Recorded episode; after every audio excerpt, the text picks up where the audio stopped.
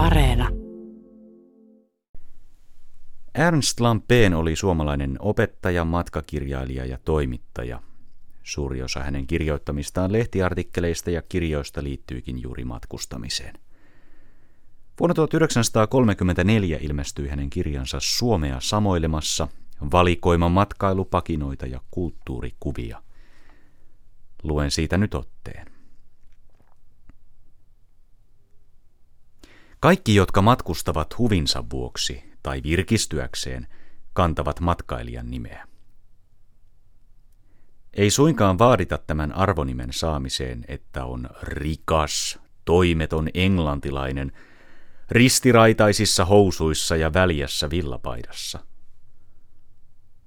Eikä ole pakko taivaltaa tuhansia kilometrejä ollakseen oikea matkailija.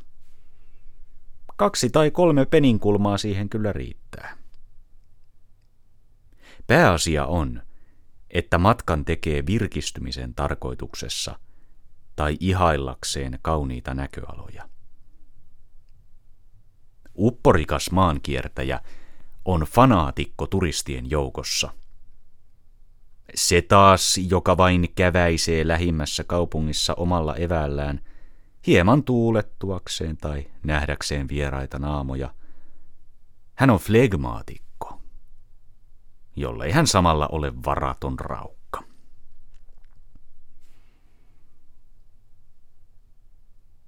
Näin sanaili Ernst Lampeen vuonna 1934 kirjassaan Suomea samoilemassa. Turun tuomiokirkon kello lyö kohta 12, sen jälkeen kuullaan uutiset ja niiden jälkeen Tiedeykkösessä puhutaan kollektiivisesta älystä, si- siitä niistä tavoista, millä se jalkapallojoukkueissa ilmenee.